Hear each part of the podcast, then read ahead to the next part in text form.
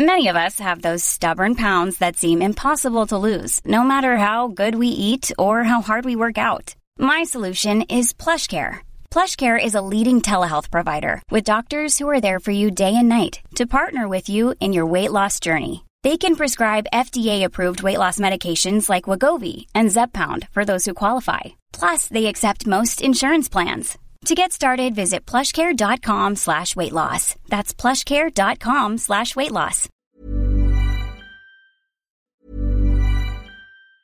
A lot can happen in three years, like a chatbot may be your new best friend. But what won't change? Needing health insurance. United Healthcare Tri Term Medical Plans, underwritten by Golden Rule Insurance Company, offer flexible, budget friendly coverage that lasts nearly three years in some states. Learn more at uh1.com.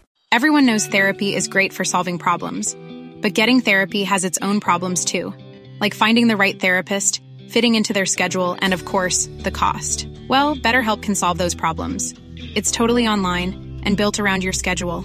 It's surprisingly affordable too. Connect with a credentialed therapist by phone, video, or online chat, all from the comfort of your home. Visit betterhelp.com to learn more and save 10% on your first month. That's BetterHelp H E L P. Why does Comcast Business power more businesses than any other provider? It has technology solutions that put you ahead, like the fastest reliable network and serious savings. Ask how to get a $500 prepaid card with a qualifying gig bundle. Offer ends 10 23 22. Restrictions apply. Call for details. Why does Comcast Business power more businesses than any other provider? It has technology solutions that put you ahead, like the fastest reliable network and serious savings. Whether your small business is starting or growing, you need Comcast Business. Comcast Business, powering possibilities. Ask about Comcast Business Internet and Security Edge. Or find out how to get a $500 prepaid card with a qualifying gig bundle. Call or go online today to learn more. Offer ends 10 23 22. Restrictions apply. Call for details. Kwentong takip silim Maling sundo Ang mag-ama Namumugto ang mga mata ni Simon pagpasok sa loob ng kanyang bahay. Kauuwi lamang niya galing sa libing ng kanyang kaisa-isang anak na sampung taong gulang na si Luis. Nagtungo siya sa kwarto ng bata. Naroon pa rin ang mga nakakalat na laruan maruruming damit at mga gamot na hindi na nainom. Nakaramdam ang ama ng dagok ng kalungkutan nang mapansin niya ang bakas ng pinaghigaan ni Luis sa kama na halos anim na buwang nakaratay. Naupo siya rito at sinalat ang kumot. Nahiga siya at nagmuni-muni sa mga huling alaala niya kay Luis hanggang sa dahan-dahang nakatulog. Pagdilat ng kanyang mga mata ay madilim na. Hindi gumagalaw ang lalaki sa kama. Dinig ang pag-ikot ng segundo sa orasan. Ang tunog ng ventilador at mga asong kumakahol sa labas ng bahay. Nasaan ka na kaya, anak ko? Tanong niya sa isip at gumilid ang kanyang luha sa mata. Pinunasan niya ito at narinig niyang gumalaw ang pinto. Naupo ang tatay at nakiramdam ng sandali. Anak, tanong niya sa dilim. Bukas ang isip ni Simon sa mga pagpaparamdam ng kaluluwa ng mga yumao. Nais niyang maramdaman ang kanyang inosenteng anak. Ilang sandali pa'y nakarinig ng hikbi ang lalaki sa tapat ng pinto. Anak, Luis, dito ka muna kay tatay. Pakiusap niya. Bumukas ng kaunti ang pinto at pumasok ang kaunting liwanag galing sa labas. Namuo ang aparisyon ng isang bata na tumatangis. Gabi-gabi ay naglagi na si Simon sa kwarto ng kanyang anak upang kausapin ito. Naging karaniwan sa kanya ang makasaksi ng mga kakaibang bagay tulad ng pagbukas ng pinto iyak ng bata sa dilim at kung ano-ano pang pagpaparamdam. Ngunit nakadarama siya ng kalungkutan galing sa bata na tila takot mag-isa kung kaya't sumasagi sa kanyang isipan ang kamatayan, ang tanging pumapagitan sa kanilang mag-ama. Gusto niyang makita at masamahan ang kanyang nalulungkot na anak. Isang umaga ay inilapag ni Simon ang bulaklak sa puntod ng anak. Ikalabing isang karawan na sana ni Luis. Taimtim siyang pumikit. Anak! May kumalabit sa kanyang braso. Pumalad ang kamay ng isang matandang babaeng taong grasa sa kanyang tabi. Binigyan ito ni Simon ng barya. May nakasampa sa likod mo. Huwag mo lang kinakausap yan. Muling nagsalita ang matanda. Napaisip si Simon. Hindi ako iniwan ng anak ko. Madalas pasanin ng tatay ang anak sa dahilang mahina ang katawan nito noong nabubuhay pa siya. Itinaas ng kakatuwang matanda ang dalawa niyang kamay, itinutok sa ulo ni Simon at bumulong ng dasal. Alis dyan, nang gugulo ka na naman. Bugaw ng isang katiwala sa sementeryo sa taong grasa. Sir, pasensya na kayo. Huwag niyo na po siyang bibigyan ng barya kasi babalik-balikan po kayo niyan. Paumanhin niya.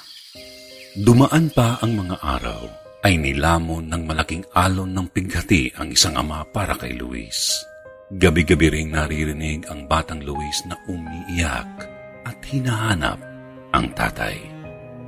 Dahil sa labis na pangungulila, ay bumili ito ng baril. Pagka-uwi ay sinalat ang makinis na metal at pinakiramdaman ang bigat. Itinapat ang dulo ng baril sa noo sa gilid ng noo at sa loob ng bibig na tila nag-iensayo. Ilang gabi pa ang lumipas ay nangingitim na ang ilalim ng kanyang mga mata. Nawawala na sa realidad si Simon sa pagnanais makita ang kawawang anak. Isang gabi, habang nakahiga, nakatangang tanaw niya ang mga agyo sa kisame na ilang buwan nang hindi nalilinis. Dinukot niya ang ilalim ng unan habang siya ay nakahiga. Naroon ang baril at tiningnan niya ito. Sa kanyang tabi ay dumiin ang kama na wari may umupo. Alam niyang si Luis ito. Inilagay niya ang dulo ng baril sa loob ng kanyang bunganga. Nakatunganga. Inaantay ang susunod na mangyayari. At heto na. Inilagay ang hinlalaki sa gatilyo. Ngunit sa pangalawang pag-iisip ay pinanghinaan ng loob si Simon. Inilabas muli ang baril sa bibig. Sa di inaasahang pangyayari ay bumigat ang baril at dumiin ang daliri sa gatilyo. Pumutok at tumagos ang bala sa noo. Nanaginip ang lalaki na sumisid siya sa kailaliman ng dagat ng kalungkutan. Pag-ahon niya ay pula ang kargatan, basang-basa ang katawan at buhok sa malapot na dugo. Dumilat ang diwa ni Simon. Mamog ang paligid. Ito na ba ang kamatayan? Tanong niya sa isip. Ang huli niyang naalala ay tumabi si Luis sa kanya sa kama habang hawak ang baril. Hinanap ng ama ang anak sa kanyang tabi pero wala ito. Sa likod ng hamog ay may anino. Kumalat ang hamog at lumitaw ang malaking kamay na nakapalad sa kanya na tila inaasahan ng kanyang pagdating. Hindi si Luis ang sumalubong sa kanya. Ang akala niyang anak na nakakausap niya ay isa palang malaking lalaki mataba na may higanteng bunganga. Ito ang nag-aantay sa kanya. Hindi makapaniwala si Simon sa kanyang nakikita. Tama ang taong grasa sa sementeryo. Hindi na dapat niya kinausap ang mapagpangkap na nilalang. Bigla itong nagwika na may pananabik sa mga mata. Salamat at nandito ka na rin. Matagal kitang inantay. Biglang bumuka ang naglalaway na bunganga. Sa loob ay tatlo ang dila at matatalim na mga ngipin.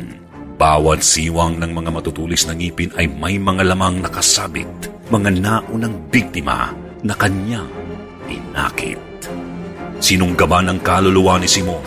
Inuna ang ulo, kinagat ang kalahati, nginuya at nilulun. Sumunod ang mga braso, bisig, paa at binti. Huling sinubo ang natirang katawan at dibdib. Nilamon ang gawawang Simon ng isang gutom na nilalang na kailanman ay hindi naging tao. Ang nilalang na nagmanipula, naglinlang at siyang nagudyok sa tatay na gumawa ng kasalanan. Ang kitilin, ang sariling buhay. Ang labis na kalungkutan ni Simon ay siyang nagbigay ng oportunidad sa nilalang na ito. Nagpanggap na bata at nagkunwaring nalulungkot at dahil dito ay nalaglag sa bangin ng depresyon ang kaawa-awang ama na nangungulila lamang sa anak. Sa kanyang pagkamatay ay umasa si Simon na habang panahon silang magkakasama na mag-ama, ngunit hindi na sila magkikita pang muli dahil kung saan siya napadpad ay wala roon ang kanyang anak. Hindi sagot ang kamatayan sa matinding kalungkutan. Laging isipin na mayroong masasamang puwersa ang kayang laruin ang ating pag-iisip, lakasan ang loob at matutong lumaban kung ayaw mong makain ng maling sundo.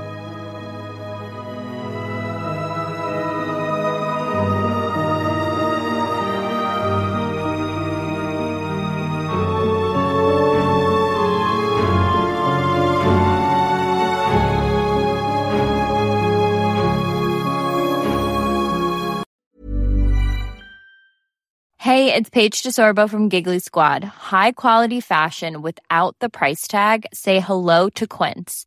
I'm snagging high-end essentials like cozy cashmere sweaters, sleek leather jackets, fine jewelry, and so much more. With Quince being 50 to 80% less than similar brands. And they partner with factories that prioritize safe, ethical, and responsible manufacturing. I love that. Luxury quality within reach. Go to quince.com slash style to get free shipping and 365 day returns on your next order.